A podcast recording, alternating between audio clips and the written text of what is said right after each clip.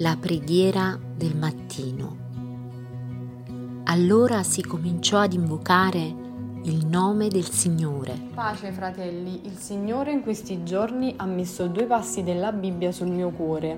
Il primo è Salmi 13, 2 e 5. Fino a quando avrò l'ansia nell'anima e l'affanno nel cuore tutto il giorno? Fino a quando si innalzerà il nemico su di me? Quanto a me, io confido nella tua bontà. Il mio cuore gioirà per la tua salvezza. Io canterò al Signore perché mi ha fatto del bene.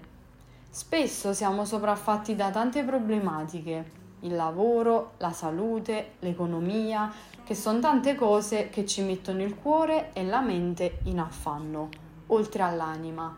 Siamo spesso a domandarci, oh Signore mio Dio, ma per quanto tempo ancora devo combattere contro questo nemico che si innalza continuamente contro di me? E allora iniziamo a scoraggiarci, a farci mille pensieri ed è allora che mi è venuto in mente il secondo verso biblico, Deuteronomio 31:6.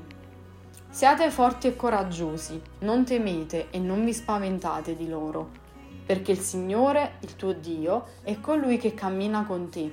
Egli non ti lascerà e non ti abbandonerà.